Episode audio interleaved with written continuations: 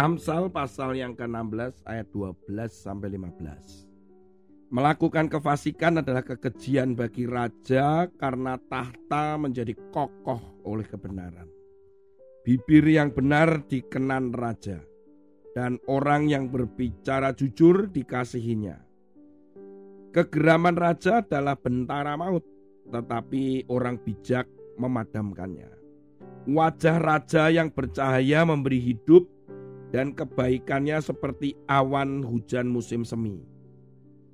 Saudara tiga ayat ini sebenarnya kalau digabungkan ya memang digabungkan ya saudara bahwa ketiga ayat ini berbicara tentang bagaimana kita seandainya menjadi pemimpin dan menjadi anak buah atau bawahan. Saya rasa saudara pernah mengalami ini ketika saudara bekerja siapa pemimpinmu kemudian ketika kita menjadi bawahan atau ya dalam tim di dalam sebuah kerja begitulah. Baik itu di perusahaan bisa jadi, bisa juga itu di dalam pelayanan di gereja. Atau mungkin di masyarakat, saudara sebagai pemimpin ditunjuk sebagai ketua RT, ketua Karang Taruna, pembangunan ini, pembangunan itu, bisa saja.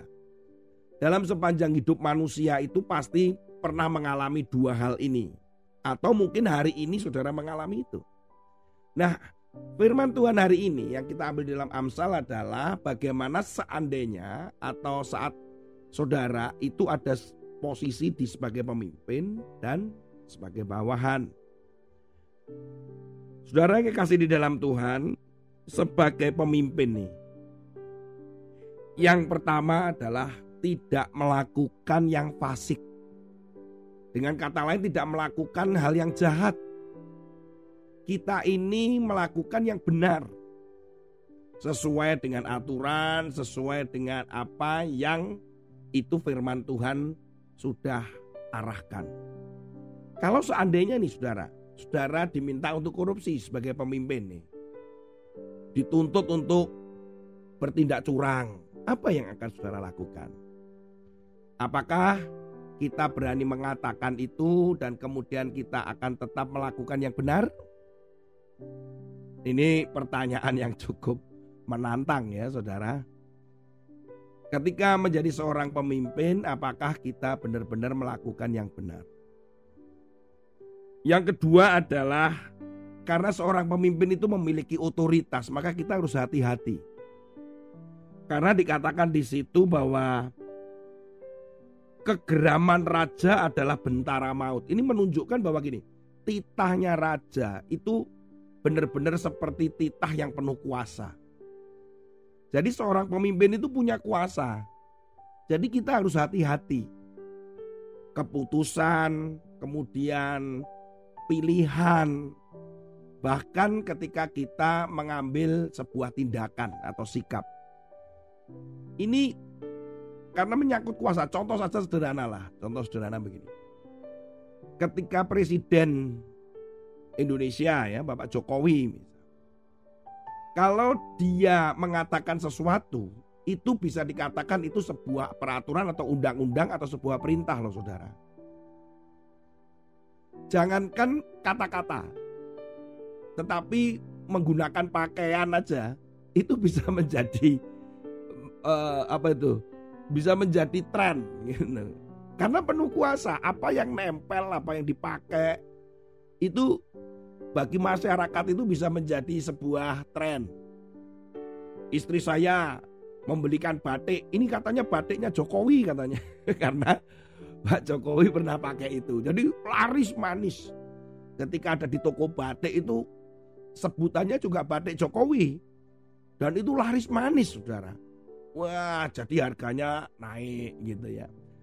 Terus kemudian menggunakan sepatu. Wah, sepatunya laris yang beberapa waktu lalu ya. Terus pakai topi, pakai jaket. Juga menggunakan motor apa yang beberapa waktu lalu juga demikian. Wah, itu jadi laris tuh.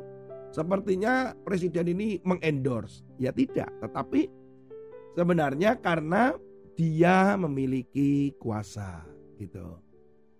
Jadi harus hati-hati segala tindakannya itu benar-benar harus hati-hati. Dan berikutnya yang ketiga adalah seorang pemimpin itu harus memberi terang.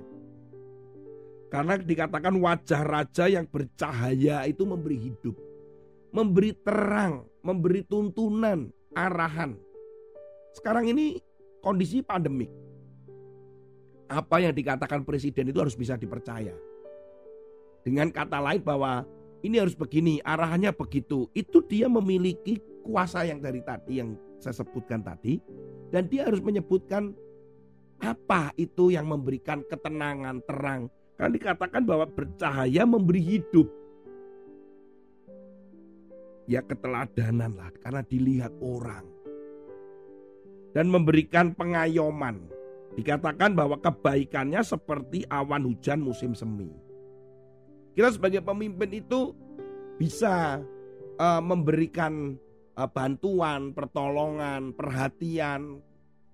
Presiden kita ini mengejutkan sekali ya. Beberapa waktu lalu dia ini tiba-tiba pergi ke satu tempat kemudian membelikan atau menyerahkan sepeda motor kepada apa pengendara ojol yang motornya rusak. Ini bentuk daripada pengayoman, bukan mencari pencitraan, Ya karena memang spontanitas daripada presiden kita. Saudara, tidak melakukan kefasikan, ada otoritas sehingga harus hati-hati memberikan terang karena itu adalah teladan dan pengayoman. Nah, sementara kita sebagai bawahan bagaimana? Yang pertama adalah bibirnya harus benar. Apa yang dikatakan itu harus benar.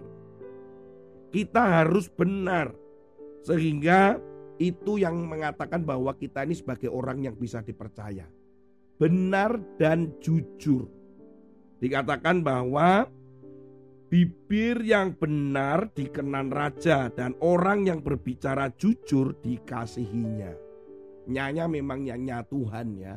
Tetapi karena terkait juga bahwa ini adalah pemimpin, ya Tuhan itu adalah pemimpin kita, juga di mana kita berada di tengah masyarakat bahwa jujur ketika saya mendapatkan uh, diskon waktu itu saya lupa kurang lebih 5% atau berapa dari sebuah proyek CCTV ya saya ngomong Pak saya mendapatkan uh, eh, 5% dari supplier uh, apa namanya untuk saya dapatkan dan akan ditransfer. Saya juga ngomong orang lain berkata kamu bodoh Tony itu kan memang bagianmu. No no no.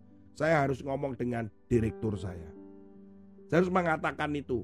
Dan kemudian direktur saya memberikan arahan. Tony 5 persennya suruh menambahkan kepada diskonnya dia saja. Saudara, itu adalah kejujuran. Itu benar. Orang akan melihat, wah ini jujur nih. Itu sebagai bawahan, integritas kita dipertaruhkan.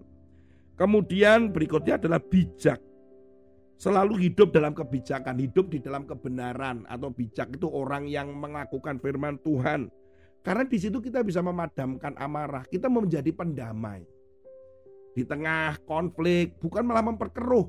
Kemudian ngomongin pemimpin, ngomongin yang itu, manajer yang ini, pendeta yang itu, koordinator yang sana. Diomongin menjadi malah keruh. Bukan memadamkan atau meredam sebuah konflik di situ. Saudara yang kasih dalam Tuhan, hari ini kita belajar bagaimana menjadi pemimpin dan bagaimana menjadi bawahan di mana itu sesuai dengan Amsal.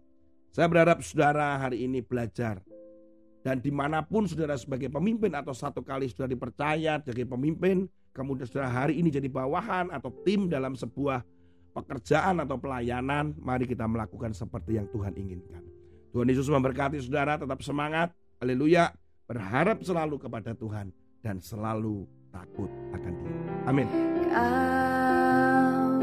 di